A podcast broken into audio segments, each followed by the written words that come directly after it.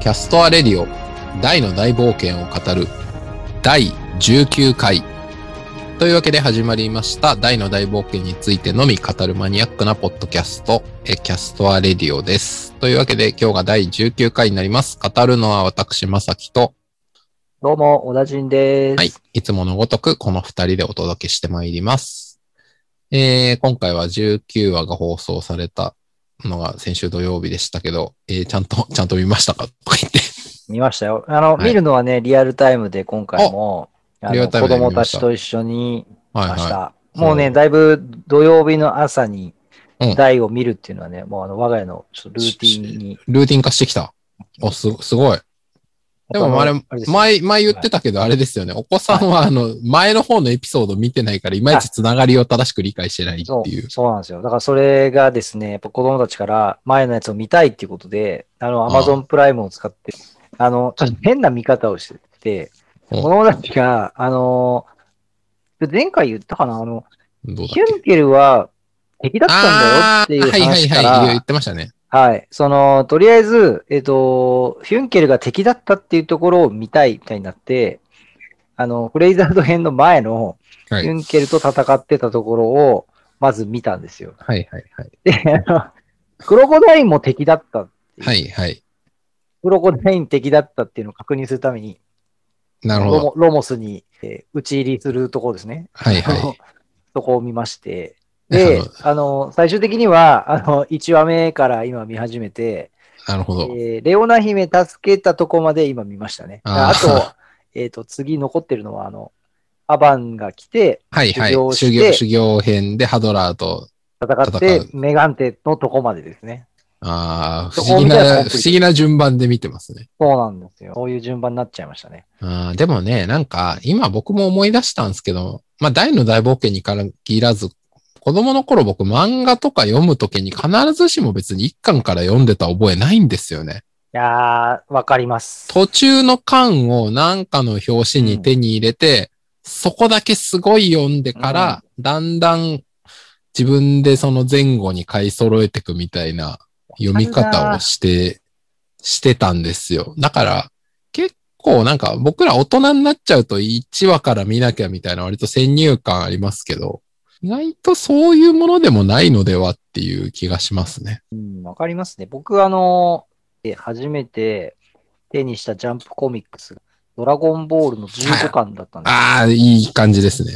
あの、天下一武道会が、えー終わって、マジュニア倒して、えーと、ラディッツが来るみたいな、確かそのあたりだったと記憶してるんですけど、えー合ってるかな？いや、まあまあそんな感じだと思います大体で。ね、その15巻を、あの、親戚のおばさんからね、もらったんですよ。ああ、あるね。あるある。なんか、なんかの景品かなんかでもらったんだけど、読まないから、あの読むみたいな感じで、はいはいはい持ってき、正月かなんかにね、持ってきてくれたんですよね。はいはいはいはいはい。そう。そんでね、そこで15巻を当時何度も繰り返し読んで、で、やっぱり、えー続きもそうだし、元々の話も気になって、ドラゴンボールはね、僕当時、あのーあれでしたね、え手前に14、13、12ってこう、遡りつつ、うん、新しいのが出ると、あの、16、17、18みたいにこう、うん。買っていくっていうねあ。るあるですね。そういう遡りつつ、ああ、いや、僕も子供の頃ね、悠々白書とか多分、まあ、ドラゴンボールはもうそうだったかもしれないけど、そんな感じでしたよ。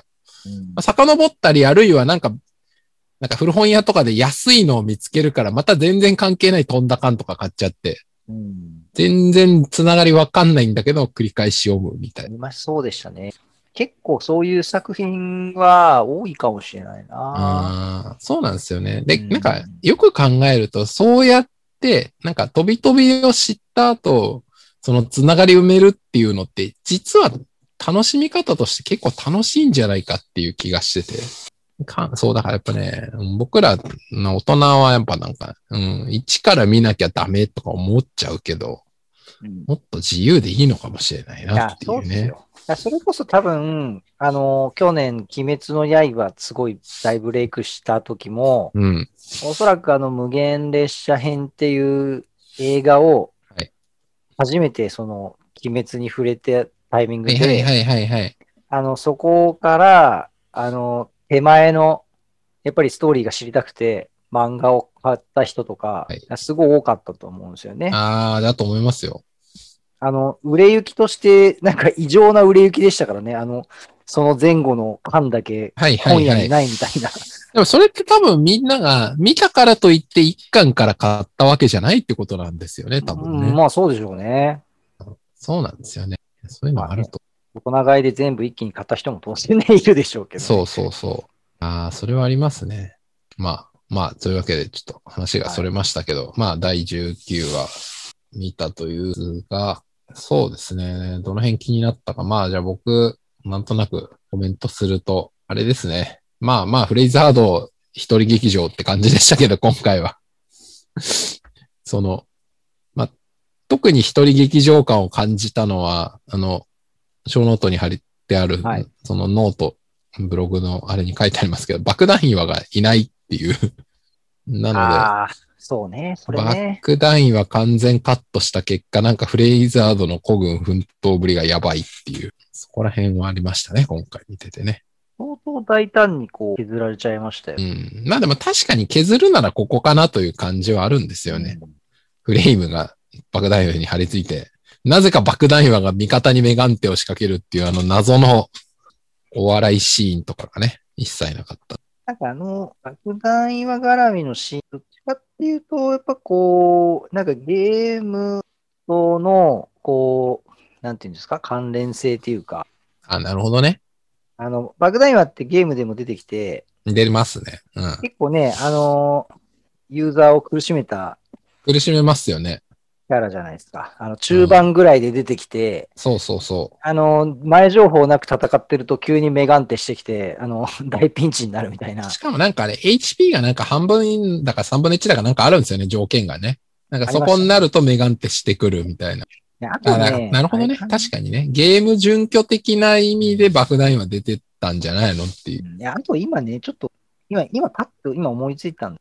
メガンテって、実は、やっぱこの大の大冒険においては、その、アバンがやっぱりこう、あの、放っ。て、で、うんこの後もポップがまあ放つことになって、ですね。あと、今回の話の直前に、まあ、ヒュンケルのグランドクルスを見て、メガンテの光と同じみたいな、こう、シーンがあったじゃないですか。大たちがこう、うんあったあった。ヒュンケルをの身を案じるね。あの光は、みたいな。それでいくと、ここでめ、なんか爆弾岩が登場して、ああ、なコミ。カルにメガンテってやっちゃうと、なんかメガンテの価値下げちゃうんじちょっゃないけど。と安くなる。あ、確かにね。確かに、そこは、下手にゲーム準拠にすることによってメガンテの大の大冒険における意味がちょっとうん下がっちゃうってのはありますね。確かにね読んでてそんなこと感じたことなかったですけど。うん、そうっすねうん。確かに。。あだからやっぱり今だからこそできる別にゲームの設定は必ずしも別にいいんじゃねみたいな。まあそういう割り切り方で結果的にはね。そあまあそれはあるでしょうね。うで、実際これあの、フレイムたちが、こう、バックダウンにくっついちゃって、メガンテかけてドカーンってなるじゃないやっぱなんかこれ、いや、今思ってみると、うーん、なんかドラクエ的要素としては必要だったけど、なんか、大の大冒険の話としては、全然このフレームと、あのね、えーもう一個の、ど忘れしたよ。え、ブリザード？あ、え？ブリザード。ブリザードと、なんだろう、もともとその二種類は、二体は、あの、まあ、フレイザードの部下フレイザード、そうですね。表演マダン、古文っていうそうそうそうことになってます。うん。なんか、なんかその子分たちが、あの、出てきて、そいつらを倒して、本、本丸というか、まあ、ボスが出てくるっていうので、大の大冒険のストーリーとしては十分かなっていう。うんそれはそうですね。でも結構ツイッターとか見てると、あの、そのシーン丸々カットみたいなので、なんかが残念みたいに書いてる人確かにいましたね。ああ、そうなんですね。えー今回ツイッターとかは全然見てないんで、なるほどね。なんかあれ可愛くて好きだったのにみたいな。あなんかね、やっぱあの、原作ファンの人たちって結構、あの、そういうこう、ちょっとこう、面白いとか可愛いみたいなシーンとか、まあ、あとあの、ぜ前回ちょっと話しましたけど、あのね、ちょっとこう、まあ、いわゆるお色気的なシあ、ーンとか、はいはい。パンチラ的なね。そう。と確かに。ねあとあのーまあ、ほら、コンプラ問題でセリフがね、うんうんうんか書き換えられてみたいなところの、はいはいはい。なんかちょっと結構こう、厳しい感じのああいうね、セリフ回しとか、はいはいはい。割とそういうところで、なんか好きだったのにみたいなことを書く人は、なんか結構多いですね。うん、まあね、まあわかんないではないねっていうう。ん。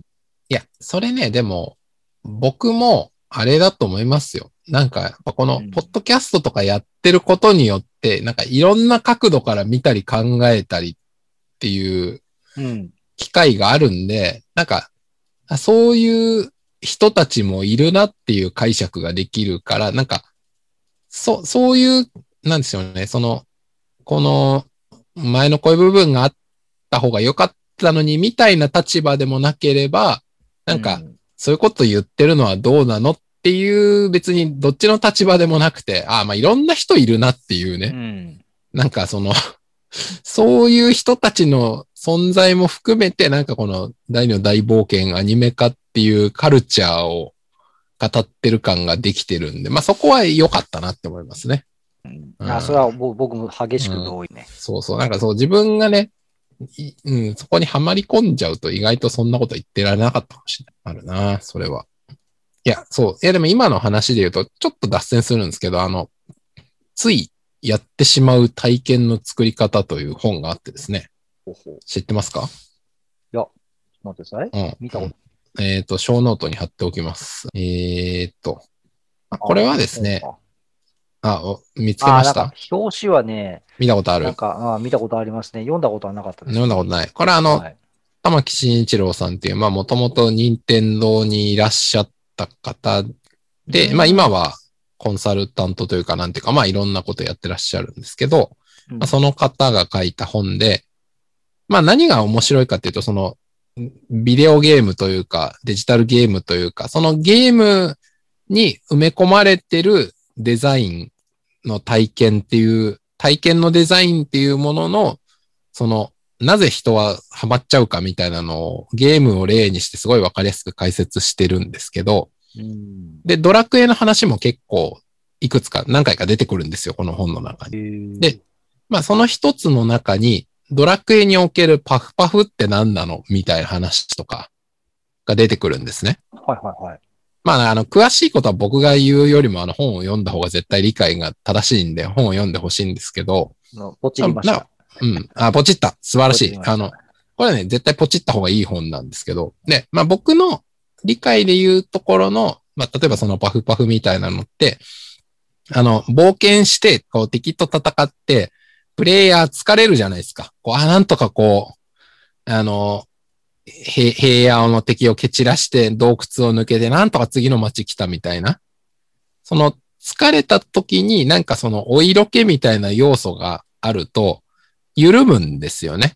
うんらその緩むことによって張り詰めた緊張が一回緩みに変わり、また次のその緊張というか冒険に入るための、なんて言うんでしょう。この収縮というか、それがお、そういう効果があるっていうことを、あの、考察してるんですね。うそれ結構僕すごい納得して、でだそのパフパフは、まあ、お色気。だから、性のモチーフですけど、まあ、そういうのの他にも、なんか人間って、なんか、つい、おっていう、こう、興味を持っちゃうようなモチーフがいくつか存在してて、うんまあ、例えば、その中にあるものとして、例えばなんかこう、まあ、タブーみたいなのとか、まあまあ、なんかいろいろあるんですけど、だから、さっき、な何が言いたいかっていうと、その、えっと、こもともと原作にはこういう要素があったのにカットされて、ショックっていう人は多分だからその性とか、例えばそういうその心をぐっと掴まれる要素がなくなったような気がするんだと思うんですよね。なるほど。だからそれはつまりゲームのドラゴンクエストにある種埋め込まれてって、三条先生とかがそれのリスペクトで多分一種入れてたりする部分だったりっていうところがなくなったような気がするっていうのはまあなるほどねっていううんまあ、なので、だから、まあ何が言いたいかっていうと、まあこの本を読むと、そういう、はい、見方も学べましたよ、みたいなね。まあそんな話でした。確かにあれですよ、その漫画とかでも、あのーシリアスな部分とコミカルな部分書き分けて、あのーまあ、割とわかりやすい例で言うと、結構あの、まあ、多分古くは、うん、おそらく筋肉マンとかからなのかなですけど、まあ、違ったらあれなんですけど、あのいわゆるキャラクター自身が、あこう、まあ、こう、あのリアルに描かれてるコマと、あの二等身とかで描かれる、いますね。デフォルメされたギャグテイストで書かれる。急にコマ上そういう風に描かれてくると。あの、ありますね例えば、最近の漫画でいう、例えばスラムダンクとかでもなんかそういうシーンあるじゃないですか。あります。あの、手足バタバタみたいなやはいシーンとかね。はい。なんかあの、すごいこう目がもう横線一本みたいなので描かれてるみたいな感じありま。すね。あの、そういうこう、確かに。特にああいうなんか、あのーまあ、い井上武彦さんみたいな、ああいうすごくリアルな、はいはいはい人物描写っていうんですかね、こう、写実的というのか、はいはいはいこそうね。うそういう絵を描く方が、試合のすごいこう緊張感の高いシーンとかね、描いていく中で、時々挟むああいう、そうですね。ギャギャグ的なね。デフォルメされたニーティングみたいな。はい。ああいうのってやっぱすごく、あの、緊張と緩和じゃないですけど、いやー、それは本当そうだと思いますよ。うんうん。張り詰めたところでギャグが入る。効果ですよね。うん、本当そうだと思いますよ。まあ、それこそ大の大冒険で言うと多分鼻水とかね、ああ、そうそうそう。まあそういう効果あるでしょうしね。まあ、そうですね。まあ、だから、な、まあなんていうか、物語の進行上は必要ないと言ってしまえば必要ないんだけど、やっぱその、うん。読み手の感情に働きかける効果っていう意味では、まあ結構効果があるんだろうなっていう。そうですね、そうですね。まあ、あとは、あの、まあ、どこまで本当かわからないですけど、よく、まあ、あの、ジャンプの、いわゆるアンケートシステム的なものはいに対して。やっぱりちょっとこう、アンケート順位下がってくると、まあ、いわゆるその、ちょっとお色気シーンみたいなのをカンフル剤的に入れるみたいなとか、あの、そういうのはね、都市伝説的に、あの、言われてるものありますけど、まあなんか、大の大冒険が実際そうだったのかはわかんないですけど、まあ、割とね、こう、なんて言うんでしょう、その中でもまあ自然にそういうシーンを無理やり詰め込んでない形で入れてる方だなとは思いますけど、まあ、まあ、いや、まあそういう意図というか、あの、部分も当然連載当時あったんだろうな、みたいなことは、ねちょっと思いますよ。アンケート、市場主義否定、なんかインタビュー記事みたいなのがあったんで、うんちょっと言いますけど。まあまあ、そうですね。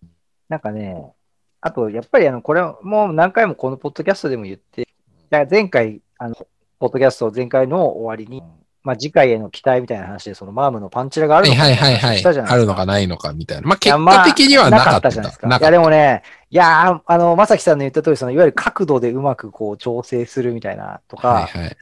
まあ、うまいこと、うまいことやったなっていう、まあ、第一印象だったんですけど、僕。うんうんでもね、やっぱ改めて見てて思いましたけど、その、本当にね、あの、別にそれがななくてもね、何らこの大の大冒険っていう作品の、なんか本質的な魅力は損なわれることはないなと思いましたね。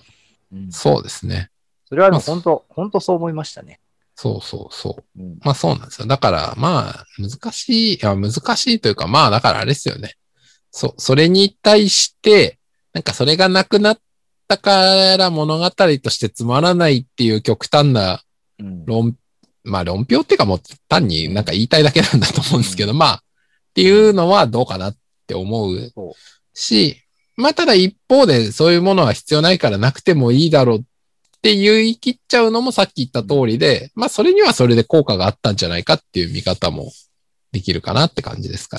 ああとね、なんか僕がちょっと思ったのが、あのーまあそういう、例えばですけど、パンチラシーンとか、お色気シーンとか、まあそういったものを、まあそういう原作を、に、まあね、乗った原作を尊重して、まあ描きましたって言って、こう放送に載せたことで、なんかそれを見て、なんだろう、その大の大冒険っていう作品のその本質的ではない部分に対して変なチャチャが入って、うん。なんかそのチャチャが入ることによって、うんなんでしょう、変な炎上みたいなね、ことになって、こう、アニメに対しての批判的な意見が余計に増えてしまった。なんかそれによってそのアニメをね、継続して放映し続けることがこう難しくなってくる。なんならそのね、過去のその作品自体の品、なんていうんですかね、作品自体のその、なんか存在そのものが、何かこう、怪我されるみたいなことに、なんか、なりかねないじゃないですか。まあ、可能性はありますよね。まあ、結局、そのクレームもはっきり言うと的外れなことが多いんですけど、でも、的外れとは言っても、なんか、無視しちゃうことによるリスクっていうのも結局今ってあるから、まあ、めんどくさい時代だなって感じはしますよ。そうなんですよ。だからそういう意味では、なんか、大の大冒険ファンの、ね、私たちとして、まあ、このポッドキャストでも初回からずっと言ってますけど、やっぱまず第一には、この大の大冒険を、ちゃんとやってくれととにかく。そうなんですよ。最後までアニメでちゃんと放映してほしいと。うんもう前回のね、あの、91年版の時のような、あの、悲しい結末、そう不本意な終わり方をしてほしくないと。結末を迎えてますからね。これはね、もうやっぱ声を大にしてね、何度でも言いたい。そうだから、やっぱりこう、今、あの、この作品をやっぱ作っている皆さんとしても、やっぱその余計な、あの、チャチャを入れられないようにと。そうですね。うん。あの、まあ、そのね、コンプラとか、その、なんていうんですか、そういう、いろいろね、言論の、こう、なんちゃらはいはいみたいなのではいはい。いろいろこうね、ツッコミ入るのを、まあ、逃げ腰でみたいな捉えて言う人もね、はいはいはい結構いたりしますけど、あとなんかそれで魅力が落ちていくみたいな言う人いますけど、はいはいや、そんなことよりも、やっぱりこのね、ちゃんと作品をね、最後まで最後までやってくれと続けてやるっていうそう、いや、ほんとそそこですよ。そこにつきますよ。う。うんいや、ほんとそうなんですよね。そのためにはやっぱりね、あのーまあ、そのテンポアップみたいな話ももちろんそうですけど、別になんかいらん炎上を招くかもしれないリスクはですね、あの、まあ、うん排除していくっていうのは、あの、全然いいんじゃないかなと。うん。まあ、あの、ある意味ビジネス的に言っても、まあ、極めて妥当な判断ですよ。妥当ですよ。うん。いや、ほんとそうだと思いますよ。なんかそれをね、なんかすごく思ったのは、ょうど今週かな？先週末かな？鬼滅の刃が、うん。あの、テレビアニメでシリーズのその続きをやりますあーなんか見た見た、ニュース見た気がしますよ。はい。でそしたら、その、え、あの、無限列車編の次って、あのシリーズ的に言うと、遊郭編っていう、あの、ああ、はいはい。まあ、その、遊郭の街を舞台にした、うんうん、うん。あ、の、鬼とのバトルの、うんあの、シリーズなんですよ。はいはいはい。でもなんかそこでもうね、遊郭編ってなった途端、なんだ、はいはい遊郭、なんだ、遊郭が出んのか、みたいな。はいはいはいはい。いいのか、みたいな。ああ、言いそう、言いそう、そういう人いい、絶対いそもうね、すごいですよ、今そういうの。めっちゃ書いてる人いますよ。う。ああ、つまり、なんか、そう、その、え、けし、けしからん的な書き方ですか？そう、遊郭をわかりやすいこと書いちゃうアホいるんだな、魔法いるんだなとか言っちゃったアけど。ニメ、あアニメでやるのか、みたいな。そんな作品なんだから別にいいじゃんっていう。で、なんかその、だから結局その深夜爆でしかできないんじゃないかとかね。ああ、そういうことか。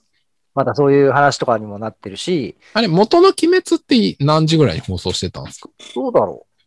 この間ね、はいあの、ワールドトリガーも深夜にやってますよみたいな話してましたけどね。ああ、なるほど。いつは、いつやつ知らない。でも確かに夜中じゃないかな。ああ、まあそうなんだ。じゃあ別に、そもそも別に子供が見る時間という、あれ、制約はあんまない、なかったはずでしょ、あみたいな。えっ、とね、2019年の4月6日から毎週土曜日23時半あ、そうなんだ。が第1期です。長いのかな？23時。じゃあ、そう。でもね、なんか、まあ、そういう、ね、その時間帯とかでやるって言ってるものだったとしても、まあなんかその、このご今の時代に遊郭はどうなんだみたいな。いや、だからそそもそも話が大正時代の話だよみたいなね。いや、ほんとそうだよね。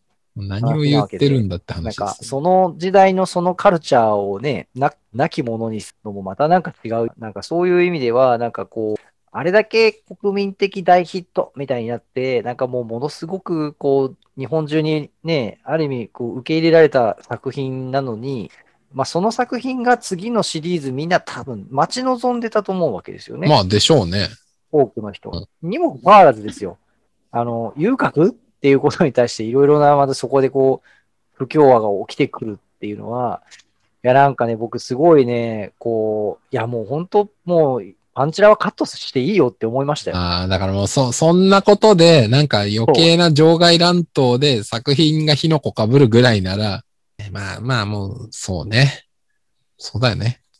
まあ、で、あの、まあね、それで言うと、大の大冒険の、その、まあ、アニメ見て、まあ今、うちの子供たちもすごいハマり始めてて、うんやっぱあの、漫画読みたいって言ってんですよ。はいはいはい。まあ言うでしょうね。そう。で、まあ僕はあの、新装版を、あの、全巻発売されたら大人買い一気にするぞって 子な供たちぐらいに。はいはい。宣言してるんですけど。あの、まあ、それはそれでね、その漫画原作を読んだときに、まあなんかその描かれてるものを、まあ、改めて、なんて言うんでしょうね、見て楽しめれば、うん。まあそれでいいんじゃないかなとまあそうね。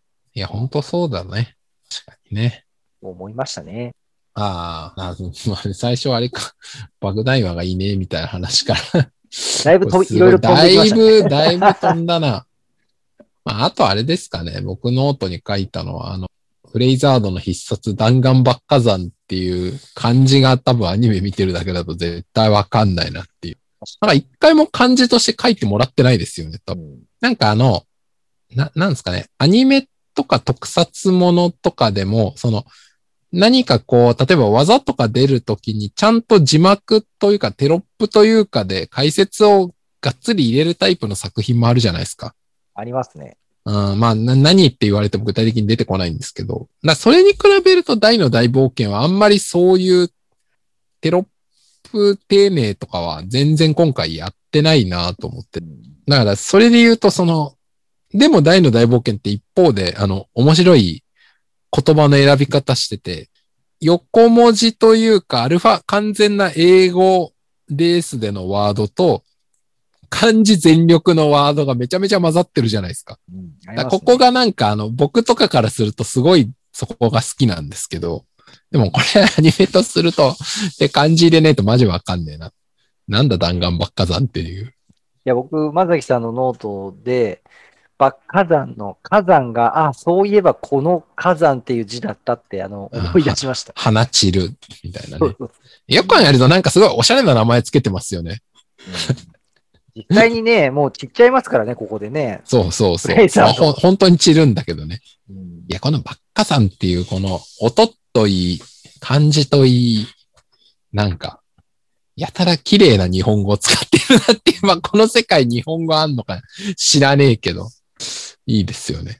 多分、フレイザードのキャラのイメージからすると、あの、火山ってここに、あの普通にこうね、噴火する火の山の火山を、はいはいはい。あ同じ音だったら漢字として当てはめちゃいそうですよねあて。いうか子供だったらだって、例えば自分の知ってる漢字ってさ、火の山の火山の方がよく知ってるわけだから、うん普通そう思うでしょっていう。ね、思いますよね。まあ全然いいんですけど、なんか、漢字もなんか、あの、紹介してあげてほしいなとか思いましたね。ここね、あのなんか、字幕バーンってこう、演出として出すっていうのは、いや、でもやっぱりこれはちょっとなんか大の大冒険っぽくないよなっていううん、そうですね。ね。そこはなんかね、ぽくない感じも。なんかそこまでですよね。そういう意味で言うと、こう、まあ、これで原作見て、え、こんな字だったんだ、みたいな、あの、楽しみ方みたいなのはあるかもしれないですね。うん、そうそう、そうですね。だからそういう楽しみ方になってくれれば、あの、うんいい感じだな。まあ、とか。あの、呪文のね、あの、漢字の当て方とかもね、しましたけど。ああ、そうそうそう。極大鮮熱呪文みたいな。やっぱあれ、僕やっぱ、うん、漫画で読んで漢字で何回も読んだから、こう、割とハマった感あるんですよね。この辺かな。あとはあれか、今回は。えーと、なんかあの、フレイザードが、そのマームに、こう、なんで手柄が欲しいのか力説するみたいなところで流れる音楽がなんかちょっとかっこいいという。あはい。えーと、後半。半のそうそうそう。あの。レイザードがこう、マーム踏んづけて、なんかこう、力説するシーン。はいそこら辺のね、なんかこう、あんま、あんまフレイザードっぽくないというか、孤独感があります。という、まあ、その辺印象的かなという。はい。いやー、確かに。これはですね、印象的ですね。そう、なんかね、やっぱうんそう僕らこの、僕らっていうか、まあ、少なくとも僕はあの、ポッドキャストやったおかげで、その音楽についてちょっと関心が少し広がったので、うんなんか、ふとね、あ、なん、ど、なんの、どういう曲流れてんだろうみたいのをちょろちょろと耳を傾けるようになってアニメ見るようになった結果、割とこのシーンなんか、なんかかっこいいの流れてんな、みたいな、うん。いありましたね。や、わかりますね。なんか僕もあの、前回その CM 明けにかかった戦闘の曲がみたいな、あの、不意にやっぱりそのなんか、き見て聞いてて自然とこう音楽に耳がやっぱりこう取られていくというか、意識が向いていく場面は何回かやっぱあります。それはやっぱりこの劇版作家のね、林さんのインタビュー読んだりとか、そそういう話題をここでしてることから、うんうん、いやいや、ほんとそうそれでなんか意識が向くようになりましたね。やっぱり、なんでしょうね。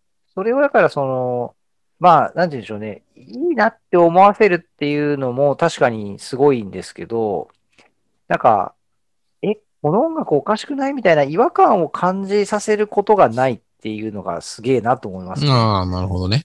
うんうんなんか、その聞いてて、その、すげえなとも思わないけど、その、自然にその作品の中に溶け込んでる状態っていうんですか？うんうんうん。そうっすね、そうっすね。うん、なんかストーリーとか、そのシーンの映像とか、うん。まあそのとこ場面で喋ってる声優さんたちのそのセリフだったりとかと、うんなんかちゃんとこうと溶け合っているというのか、うん。うん、なんか音楽だけが逆に目立っちゃってもダメじゃないですか。うん。そういう意味では、なんかやっぱすごいこう作品との相性みたいなもの、ちゃんといいっていうことなんだろうなというふうにそう思いでますすね。ね。ななんか前、うんあの、その、それこそライブドアの記事にあったけど、別に林さんはこのシーンを限定して作ってるわけじゃなくて、いろいろ作った後で、なんかこう演出側の人がこう選んでるみたいな話でしたよね、確か。はい、はい。って書いてありましたね。あーだからまあ、そういうのも含めて、なんかこう、面白い感じでやってますとして。いやだからその作曲者本人が、ここで使ってたのかみたいな驚きとかも当然あるんだろうと思うんですよね。なんかありましたね。なんかそんなのも書いてあったっていうのいやなんか、こう、いやすごい、すごいですよね。やっぱそこの、なんだろうな、お最初の初期のオーダー、そのオーダーを受けて作る側といい、その出来上がりをもらって実際の映像にこう当てはめる側といい、なんか巧みな技だなっていう感じがしますね。そうですね。コラボレーションが。空列あれか弾ですか？空列、完全になんかもう、五右衛門じゃんみたいな。思いませんでした？なんかもう僕は、うん切った。手応えありっていうセリフが結構笑ったんですけど。ねさやに収めてチンみたいな。で、原作にもありました？え、嘘？いや、え、なかったんじゃない？いや、僕なかったような気がしたから、なんかこう、手応えありってなんか、おわーって感じだったんですけど。僕ちょっと今回原作比較まだしてないんですよね。えっとね、今ね、一応、漫画、ちょっと91年アニメは見てる余裕ないですけど、今漫画の方だけを見ることのですね、な。えー、最後に、えー、目が、目にヒジャンプュンケルが血を飛ばして、文庫版、あ言ってるわ、手応えありって。嘘嘘。これ僕が間違ってました。言ってました。うん。あ、まあ、だからそのセリフは元からあるんだけど、なんかその、なんですか、そ、そこに至るまでの、なんかその空列山のアニメ演出がなんか、結構今までのバトル演出とちょっと違うなって思った。なんかあの、空中にフレイザードのかけらがいっぱい浮いてて、台がこう、影絵みたいな感じでシュッと立っててみたいな。で、からの手応えありみたいな。で、剣をチーンって収めるみたいなのが、なんかすごい、五右衛門というか、そんな感じがしましたね。でそこはちょっと面白かったっていああ、ここだ、あったあったあった。来た手応えうある。漫画ね。ううんん。あ言ってますね。で確かにね、今回は、やっぱなんかその、最後の奥義っていう今回のエピソード19のタイトルにもなっはいはい。てるし、そのヒュンケルが、まあ、大よりもね、その剣の達人という位置づけにいるキャラですけど、はいはいそのヒュンケルも、まあ、自分には身につけることができなかった技っていうはいはい。あの、解説をしてますけど、その技を、まあ今、こう、大がこの場で、あの、やっぱり得得して、まあ、アバン流の剣術の、まあ、なんていうんですかね、こう、まあ、本来アバンにちゃんと教わるべきだったことを、まあ最後までこれで身につけることができたってい習う得したという。場面ですから、なんか、こう、相当、こう、なんていうんですかね、そこの演出、やっぱこう、気合入ってたなっていうまあまあ確か感じにね。ですよね。それはありますね。でもね、やっぱりね、目をつぶって敵を切るみたいな、こういうアクションって、よくあの、ジャンまあ、ジャンプ漫画の、これも都市伝説なのか、まあ実際はそうなのかってですけど、結構ジャンプ漫画ってこの刀が出るあ漫画が流行るみたいな。はいはいはい。あの、流行った漫画には必ず刀が出てくるみたいな、よくありますね。言われるんですけど、やっぱなんかその、剣で切るみたいなことって、あの、まあ、なんていうんですかね、ファンタジーの世界ならではだし、実際の世界ではやっちゃダメじゃないですか。うん。まあそうですね。銃刀法違反になっちゃうしね、あの、殺人とか 傷害で捕まっちゃいますから、うん。あの、切りたくてもできないじゃないですか。せいぜい我々できるのは、あの、ああの、ビニール傘とかでアバンストラッシュってやるぐらいじゃないですか。うんまあ、それはきっとね、みんな、あの、やったんじゃないかなと思いますけど、うんあの、そういう意味で言うと、やっぱなんかその、か刀で敵を切るシーンって、やっぱなんかすごく、こう、印象づけるべきシーンだし、その、ここがかっこいいかどうかで、その作品のなんか人気にも左右がされてくるみたいな、なんか絶対的にあるんじゃないかなと。なるほどねあの特にこう、なんていうんでしょうね、それこそ、あの、この間もなんか話した気がするんですけど、その鉄を切る、斬鉄？はいはいはい。な結構前ですね、この話したのは。最初の頃のあの、アバントの修行の頃の話だった。あ、そうそう、多分なんか、あの、切れない結ものを切るとかって。いうはいはいはい。斬鉄とかっていうのも、本来刀じゃ鉄って切れないけど、はいはい。あ、鬼滅の刃でそうだ、あの、岩を切るみたいなシーンの話とかしたそうそうそうあそうですよね。しましたそう。そうそう。なんかやっぱね、その、ほん、ただでさえ、刀で人を切るとか敵を切るっていうこともしない、しあの、現実世界ではないけど、そもそも刀で岩を切るとか鉄を切るっていうのは、ありえない。現実ではありえないありえないそう。でもそれをやっぱり成し遂げれちゃうのが、あの漫画の世界、アニメの世界だし、その、やっぱり、それができるっていうのが、やっぱりすげえっていう、こう、シンプルにかな、そのお、お男子の心をくぐるみたいな。まあ、男子って言い方しちゃうと、今、それこそあんま良くないかもしれないけど、まあまあでも、まこあそういうも子のは供心をくすぐるみたいな。まあ、すげえかっこいい強いっていう。で、見かせやすいシーンじゃないですか。そうですね。うんで、この空列山がすごいところは、あの、もうもはや鉄ですらないっていうね。あの、ああ、はいはい。目に見えないものを切るっていう。そうですね。見えない悪のエネルギーを切るっていう。エネルギーを切るっていう。もうこれはね、なんかもうその、花を使った敵と戦う、あの、バトル漫画の演技の、まあ、やっぱり究極系なんじゃないかなと思うんですよね。うん。いや、そうだと思いますよ。だからやっぱこのアバン流でも最後の奥義ってやっぱり位置づいてると、うん。なんかこのシーンが今までとちょっと描き方が違うかなっていう、さっきの正樹さんの印象は、やっぱそこを相当印象づけるための描き方を、まあ今回のこのアニメ制作時も相当されたんじゃないかなっていう。うん。確かにね。そうですね。なんか漫画の、今ちょっと漫画のシーンと、うん。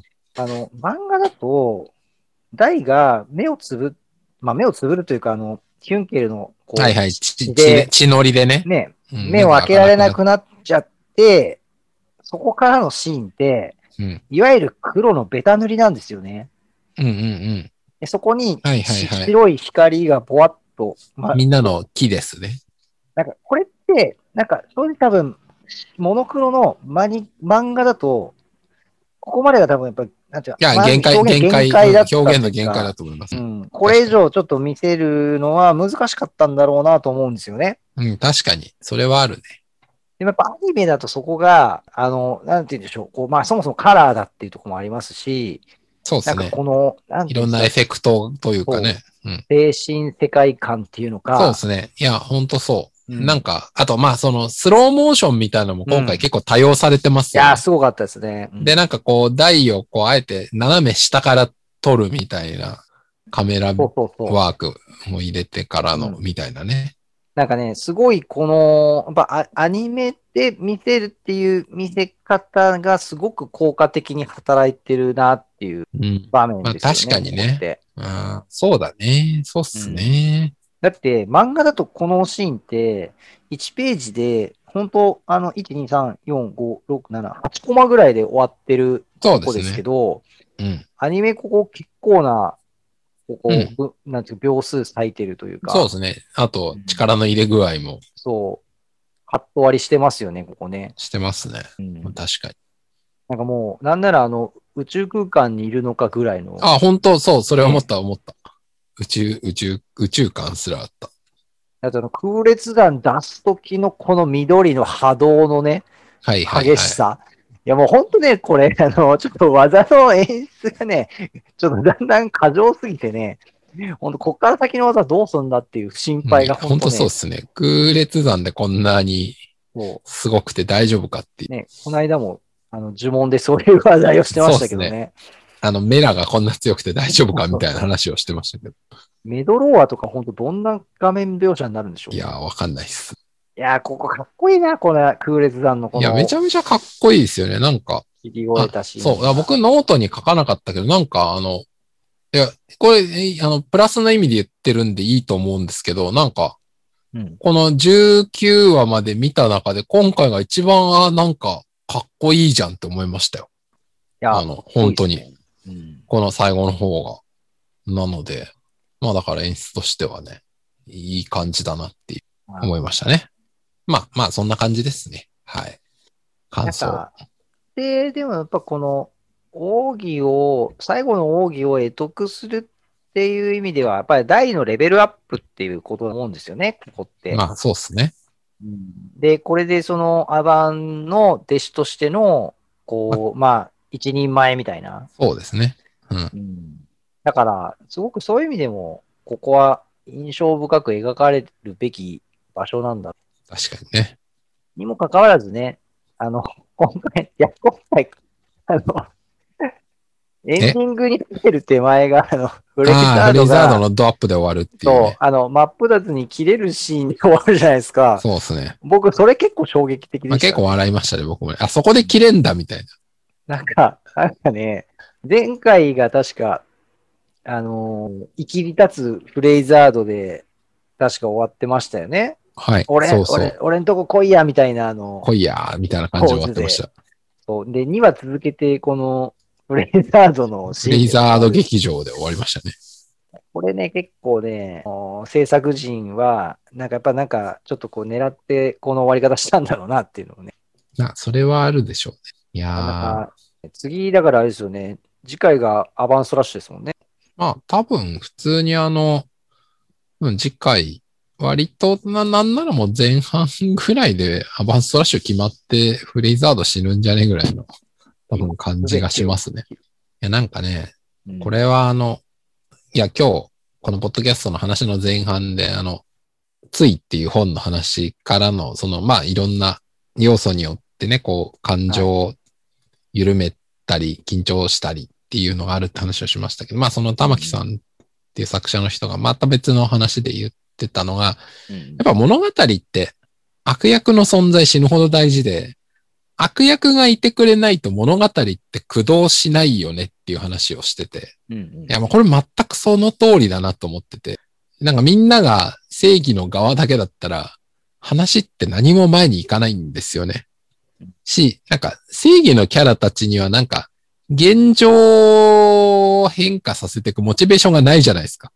でも悪役って、例えばまあ一番わかりやすい例は世界征服みたいなこのテンプレみたいなのありますけど、まあまあ何でもいいんですけど、こう、目的を持ってそのためにゴリゴリ実行してって、その手段なりやり口が卑劣だからっていうので、こう正義の側がそこに起こるっていう構造があるじゃないですか。うんだからやっぱ結局、魅力的な悪役が強い動機を持って話を進めてくれないと何も進まないんだなっていうのをすごい思って。だから、例えば僕とか大の大冒険すげえ面白いなってこう子供の頃からこう思って、まあ、年を重ねるにつれてまたいろんな発見とかもあって面白いと思うわけですけど、やっぱ構造で言うと、まあこのフレイザード筆頭に悪役がこうやっぱり物語を引っ張っていく力がすげえなっていう、うんそこなんですよね。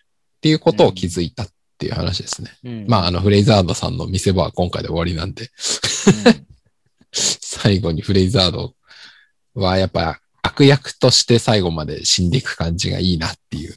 まあそれはありますよね。やっぱりね、さっきもあの、ジャンプ漫画のそのヒットの条件みたいな、やっぱそう敵キャラが魅力的かどうかみたいなのって必ず、やっぱこれも言われ、よくね、言われてるなと思って。ですね。今のまさきさんの話はまさに、キャラ、まあ敵キャラに関係ない。よくね、あの、キャラが立ってるかどうかみたいな、ジャンプ漫画は特にそのキャラ、キャラって、みたいなのも、都市伝説的に。語られてる。やっぱなんかその、まあ最近だとアイドルとか、推しっていう言葉をよく使われる。はいはい、推し言いますね。。まあ、多分、要は推しですよね。推せるキャラがいるかどうか、はいなんはいはい。かそこになるのかなって、なんか、それで言うと、こう、ね、あのーフレイザード推しみたいな人はね、やっぱり言っているなっていうのをツイッターの反応を見せても思うし、うんうんうん。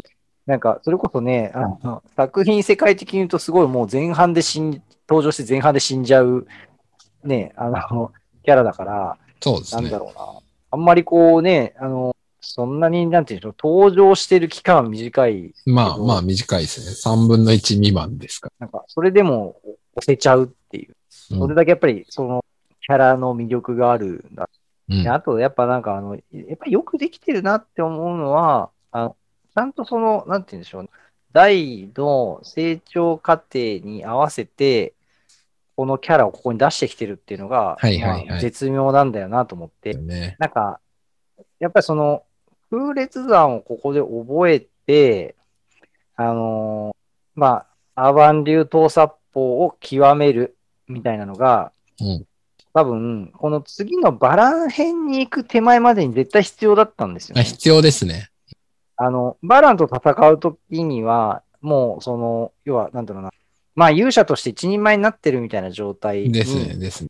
いないと、多分、あのーまあ、このつ次の次あたりで多分出てくる、ね、何回か話題にしてますけど、ベンガーナのその、はいはいはい。デパートで、あのードラゴン退治した後にお兄ちゃん怖いっていう、はいはいはいはい。人間からこうなんか拒絶されるシーンみたいな。あのシーンとかが多分、その成長途中の代だと、なんか、あああのシーンって多分ちょっと違った見え方になっちゃうと思うし、ああ、でしょうね。うんだからなんかバランとの戦いに向けても、なんかその、ま、まだなんかバランと多分戦える域にい至れてない状態だと思うんですよね。空列弾極めてないと。そうですね。うん。ってなると、やっぱその、その手前で空列弾を極めようってなった時に、あのーこのフレイザードっていうキャラが、その空列弾でとどめを刺すにふさわしいキャラ。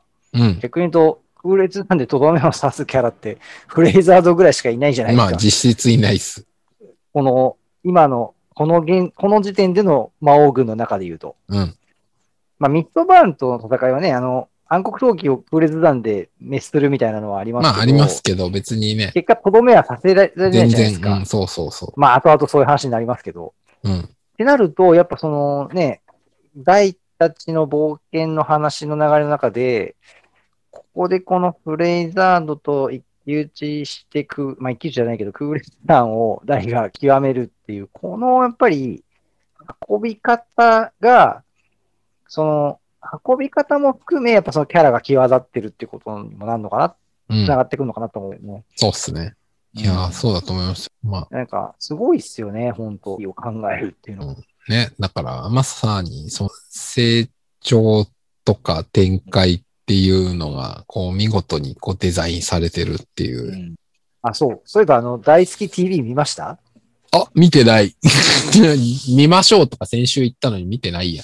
自分で言っといて見てない。あの、いや、今の話、実は、あの、大好き TV で三条先生がなんか質問に答えてて、あ、そうなんですね。そう、魔王軍の軍団長の戦う順番は決まってたんですか？みたいな。あー、なるほど。はい。で、そこでね、ちゃんと言ってました。その、最初にクロコダインで、パワー、パワーの敵で、はいはいはい。で、次にそのヒュンケルで、まあ、うんあの、兄弟弟子みたいな人とのそういうなんか戦いで、まあ、その同じような境遇みたいなところで、悩むみたいな。はいはい。で、その次、そのフレイザードに行く。で、そこでその軍団長集結してみたいなのがあって、うん。で、でも、その後に、その、バランと戦うっていうシーンが待ってるから、バランはそこでは入れずに、はいはい。あの、バランの前に、その、全軍団長が戦闘に参加するみたいな、うんうんうんうんうん。そういうシーンにして、で、フレイザード倒して、で、あの時に、あの、満を持してバランを出すっていう、もうそこはちゃんと最初からストーリーが決まってたっていう話をしてました。いやー、すごいな。うんなるほど。もうそういう展開で、はあらかじめ順番、誰がどう出てきて順番で戦うかっていうのは決まってましたって言ってて、うんああ、それ最初からそう考えてたんだと思って。いや、さいやまあそうなんでしょうけど、当たり前なんでしょうけど、すげえなと思いました。ただ一方であれですよね。なんかその、ネットとかで見たものの話によると、バラン倒した後、すぐ本当はバーン倒しに行くんだったけど、人気あるからもうちょっと伸ばそうっていう話で、ああ、なんかね、新鋭騎団とか出てきたっていう。だから新鋭騎団あたりはあんまり最初に予定されてなかったって話ですよね。うんうんうんまあそれが本当だとするならね。だから、そう考えると、その、最初から六大団長かつ戦う順番みたいなプランニングされてた部分と、こう、後からアドリブ的に足した部分とか、ミックスされて話が進んでるって、よく考えるとすげえ面白いっすよ。いや、なんか、あの、この間もね、あの、アバンの生き返ったのは、あれは最初かったってあーはいはいはい話をしたじゃないです言いましたか。いや、だからそういうのも、ね、改めてやっぱなんか、その、本当どこまでを考えて、あ、そうですよね。あと、後からをなんだっけ、ポップは、あの、バラン編で殺しちゃえばいい、みたいな編集が言ったみたいなのとかも。うんあ、バラン編どころかもっと変、なんなら手前ぐらいでそうそうそうでも。ポップはね、殺さなかったみたいな話。いやいや、ダメですよ。これは大事なキャラなんですから、みたいな。そうそうそうまあ、みたいなね。そういうね、多分なんかその編集者とのせめぎ合いみたいなものもね、きっといっぱいあったんでしょうしね。でしょうね。そう、そういう話の断片を結構聞けるんですよ。なるほど。ちょっとじゃあ、大、大好き TV は、はい。すいません。大好き TV ぜひ第第3話、あの、ぜひ。第3話ね。なんか今、YouTube 見たら第9話が上がってるんですけど、大好き TV あ、なんかね、今リね毎週放送の後に、あのーポップ役の声優さんと大役の声優さんが、はいはいはあの種崎さんと豊永さん？うん、あの、毎週の放送の後に放送するっていう、だからルーティンに変わったっぽい。あー、で、ちょっとあれなんですね。アニメ放映前は割とそういう三条先生の裏話的な感じだったのが、もうちょっと放送連動チックになったんですそうね。そうそう。まあなんか言ってみれば僕らのポッドキャストに多分ちょっと影響を受けて終わった後にその、あの、話するみたいなスタイルに、まあ、なったんじゃないかなっていう。何の影響だよ。どんな影響あるんだよ、このポッドキャスト。まあ今のは嘘つきましたけど。いやいや、大丈夫です。誰が聞いても嘘だってわかるから 安心してください。いや、でも本当ね、あの、そういう、なんか、あの、三条先生の回は本当ね、これはね、ここだけは見た方がいいと思います。うんちょっと第3回見ましょう。はい。僕が見ろって話。僕、今回、あの、一箇所だけ、これはちょっと、あのー僕が見たのって思った場面があったんですけど、うん Amazon プライム、毎度のごとくです。はいえっ、とですね、4、えうんーと4分55秒ぐらいのシーン見ていただきたいんです今、けど、4分ね、51、2、3、4、5。はい、そこああ、はい。です。なんか、ローマのメダルのチェーンがですあね、ないじゃん。炎側にないんですよ、背中。これどうなの？炎側は炎で隠れてるんじゃないんですか？いや、で、その後、そのまま再生してください。はい。えー、5分ぴったりぐらいのところで正面に回るんですよ。うん。5分3秒ぐらいか。5分3秒。4秒ぐらいああ、ありますね。あ全然ありますね。あるんですよ。あ、これは作画ミスですね。多分。多分だけど。いや、これね、ちょっとね、いや、よく気づきましたね、こんなとこ。だってアニメ作ってる人も気づかなかったんじゃないですか、これ多分。いや、で、ちょっとね、僕、検証してないんですけど、そのフレイザードが登場してきてるこれまでのシーンで、うん。背中側がどう描かれていたかっていうのを。これは確認しないとそれはわかんないな。で、いや、ちょっと今ね、14話から今僕見てるんですけど、はやっぱりないの。今ね、14話の15秒あたりを見、うん。ちょっとピンボケなんですけど、背中のシーン、氷側にしかなさそうな映り方をしてますね。え、じゃあ、正しいんじゃないですか？作画ミスじゃなくて、意図的ってことですか？ね何秒？原作、え、えっとね、今のはね、14話のね、21分ぐらい。表演将軍フレイザード21分。あー、ぼんやりだけどあんまりない感じしますね。氷側はチェーンあるけど、このままやっぱ埋もれてんのかな？5話はどうだ？確かにね。15話は、あ正面はね、あるんですよね。いや、でもね、今、そのフレイザードに後ろからダイがパプニカのナイフ投げつけた瞬間の一瞬に背中が出るんだけど、やっぱ炎側はないっすね。じゃあ、そもそも設定として炎側は埋もれてるのか。うん、多分そうなんだと思う。ないもん。ですね。じゃあ、これは作画ミスではなくて、正しいんですね。話しはい。あ、気づいてなかった。確かに違和感がなくはないけど、ま漫画でもそうなってるのかな？わかんない。原作、レイザードの。そんなに覚えてないけど。そんなシーンあったっえ、でもこれどういうことなんですかね？正面では見えてる、背中では見えてない。どういうことなんだ？けわかりません。全くわかんないです。なかなかないな。ないですね。ほほとんどないです。レイザードのスノなんかフレイザード大体正面を向いてる。ないですね。全然ない。あったえ？ありました。フレイザードさんの背中。誰と何をしてると？僕が持ってるジャンプコミックス、わかんないです。6巻、6巻、6巻。よくわかんないです。あのねそれだとフレイザードが、あの、あれですよ。えっ、と、あの、名前が出てこない。あの、三賢者の、えっ、アポロと、妹に、エイミ。あ、エイミさん。マリンエイミあ、マリンさんか。はいマリン妹じゃない姉ね姉姉だ、姉、ごめんなさい。また間違えた。マリンさんの顔をガッて掴むページです。はいはいはい。そこに、あの、カカカカカカって言いながら、フレイザードの背中が映ってるんですけど、背中にあまり映ってないですね。はい、晴れてないですね。じゃあ、やっぱ基本原作準拠なんじゃないですか？すべて。いや、でもさ、これだって明らかにこの正面は、炎の上に二人巻いてるじゃないですか。そうっすね。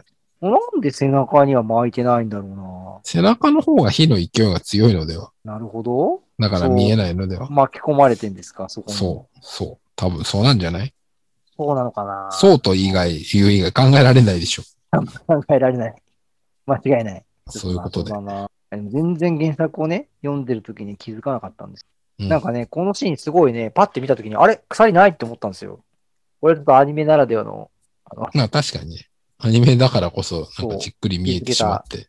はい、あとね、あれでしたね、まああの、まあ今更この話題するまでもないんですけど、今回のあの話、原作だと、あの、マトリフ、お尻サワサワシーンがあったんですけど、ありますねあれもなくなってましまあたね。当然ないですね。小気味良い展開。いそんな感じでしょうか。はい。やーじゃ今週はこんなところですか。はい、はい、何ですか？はいいや、あの、あそういえば、ツイッターであの、リアクションしていただいてたあやりとりがありましたよね。何でしたっけ？なんか、はいはい。なんか、えあ、グランドクルスの話じゃなくて。あ、そうそうそうそうそうそう、それそれそあ、れ。グランドクルス。うんいや、まあ、普通に考えたら上から見て十字にはならんわなっていう。あの、何でしたっけ、グランドスクルスがあの転んじゃったんじゃないかっていう、う。まあ、マジでそれぐらいしかないのではないかっていう。なんかすごいあれ、い想像力豊かだなと、僕はなんか、一切考えられなかった。うん目目から鱗。あのコメントは。柔軟な見方がね、そうそうそう確かにそうかもしれないみたいな。あーそうなんですよね。ねあとなんか俺話そうとしてた。あ、そう。あまさきさん、そうですよ。何ですか、あのー大の大冒険マンチョコ。あはい。えっ、と、なんすか？ついにあと2種類まで来ました。え、何と何残ってんの？あとですね、えーゴメちゃんとブラスじいちゃんです。うーん、まあ、ゴメちゃんはわかんないけど、ブラスは別にあんまレアじゃなさそうです。今ですね、こうトータル、えっ、と、40、我が家で食べたんですけ48ど買って22ってことか今。22です。ちょいちょいダブってるってことか。で、炊いたダブリは、えっと今日時点でですね、キングスライムが5、マームが5、アバンが4、ああ、その辺ダブってますね。あ、でもまあダブりまし、たね。はい。その辺聞くとそうか。まあ、だからノーマルのキャラたちは、まあ出現率は別にあんま変わんないんだな、多分。そうですね。意外と出てますね。なるほどね。はい。あとね、はい今、我が家に、はい。まあちょっと多分その2個だけだと、両方ゴメちゃんとブラスイちゃんが出るそんな都合のいいのは数学的にありえないので、まあ、ないのでしょうね。あの、僕はまた今日帰りにちょっと購入して。帰りますから。はいどうすか？なんかコンビニの、なんか結構減ってきた気がしません？減っまあ、てますよ。置いてる店も置いてる数も。うん。あのーまあ、もう供給がないのかな？もしなんか多分前回もこの話、前回、前々回かな、こんな話した気がしああ、ますけど、しまあのしたかね。うん。一回入荷して、売り切っちゃうと、あそうそう、多分もう、もう次の、そうそう、再入荷とか、多分この季節系の特にコンビニっていう店舗面積限られるタイプの商品は、再入荷っていうものじゃないんでしょなので、あの、う。店にあるだけで終わりっていう。僕、この間、あオフィスに出社した時にですね、はい。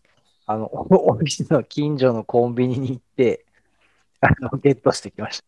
やっぱりね、あの、多分、まあ当然なんですけど、あのー住宅街とかそのお子さはいはいはんとかが多い木の方が、売れ行きはいいんだろうなと思って、あの、まあオフィス街とかだと在庫があるんじゃないかなと思って行ったら、案の案の定定たくさんありました。うんまあそうでしょうね。、ええ10個、10個買ってきました。じゃあ、あの、聞いてる方で近所のコンビニないと嘆きの方で、まあ、かつ大都市圏が近い方であれば、あの、オフィス街のコンビニをうろうろしてみるといい。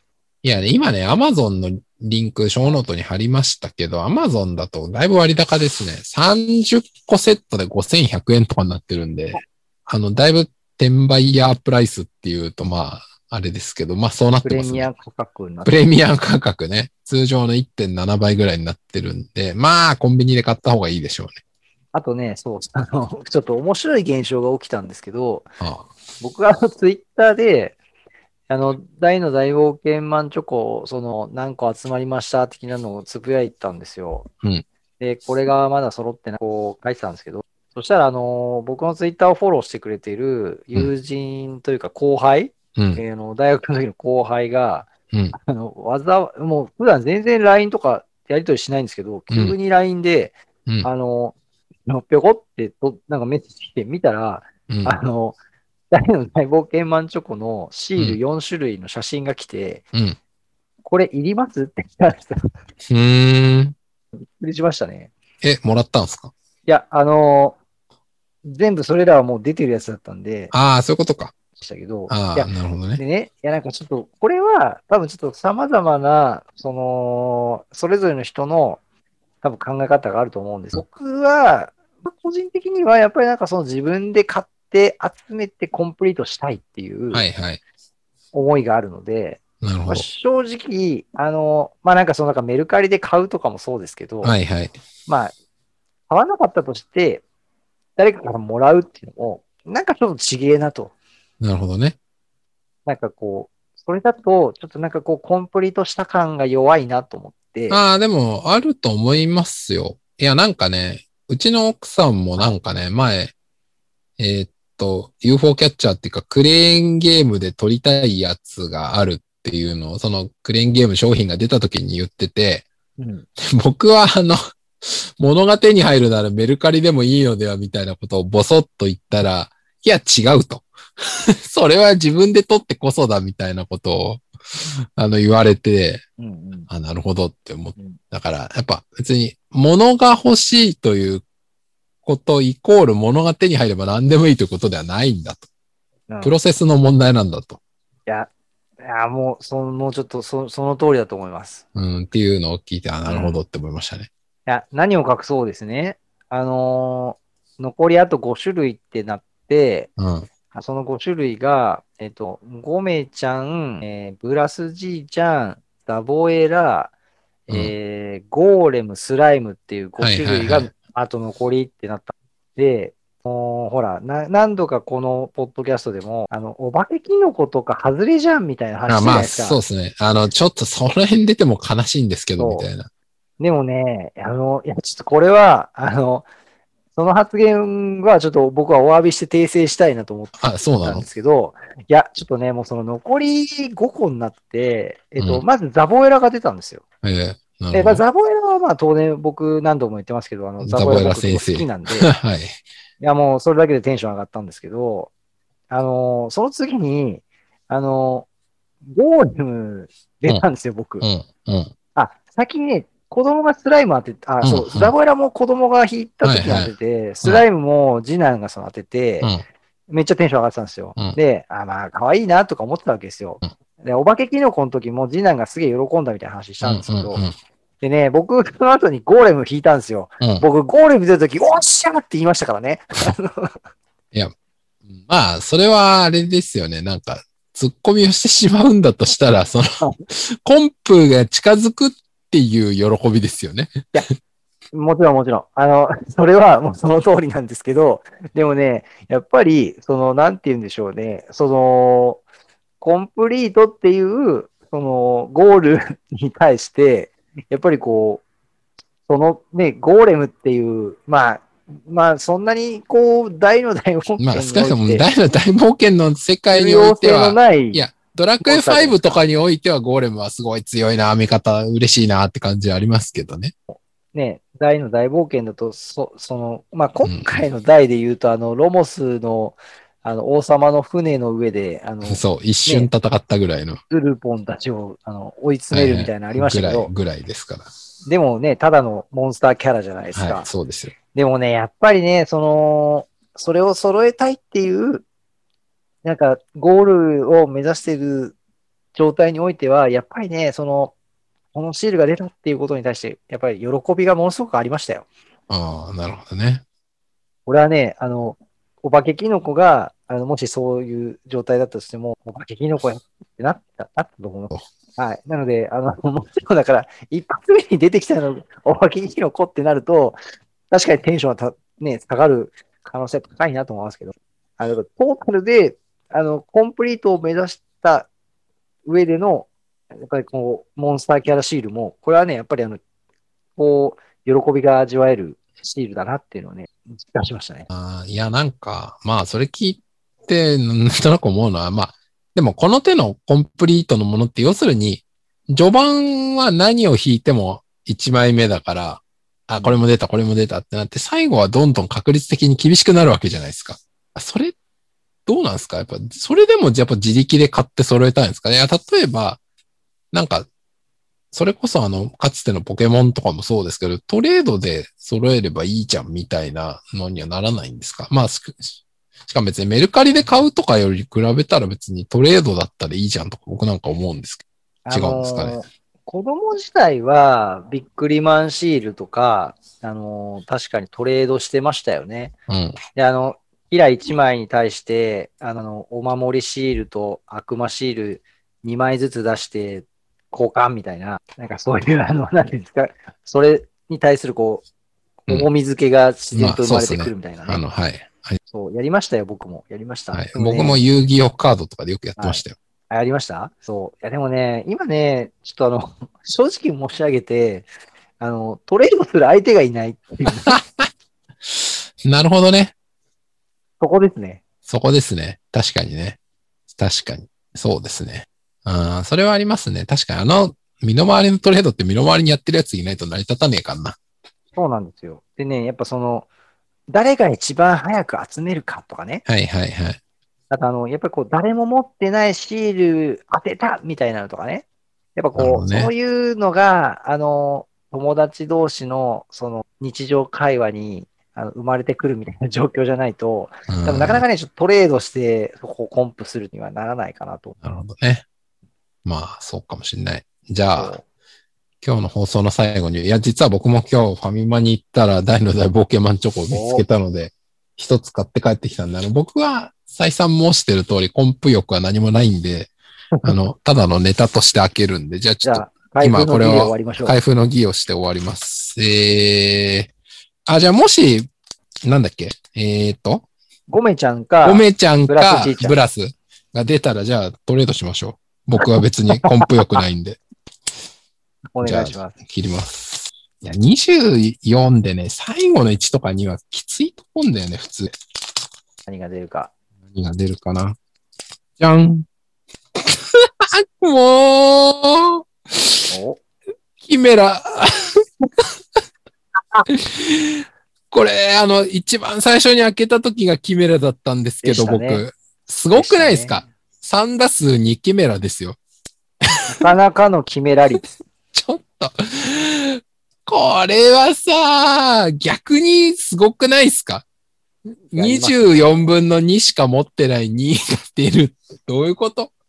もうなんか今泣きそうですよ、僕は。ここでキメラ出ちゃう？いやっちまいましたね。やっちまいましたね。ちょっとあものネタとしては、とても面白い。もう悲しい。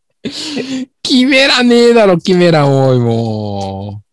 はい。まあ、という感じで、ちょっとこれ面白いな。あの、いつまで変えるか、僕はあの別にあんま買いだめる気ないんで、まあ、はいあの、変えたらまた来週もやろうかな。運よく収録の前に見つけられたら、変えたらねぜひやりましょう。笑えるな。はい。まあ、じゃあ今日はそんな感じで終わりましょうか。はい。はいではでは今日も聞いていただきまして、ありがとうございました。ありがとうございました。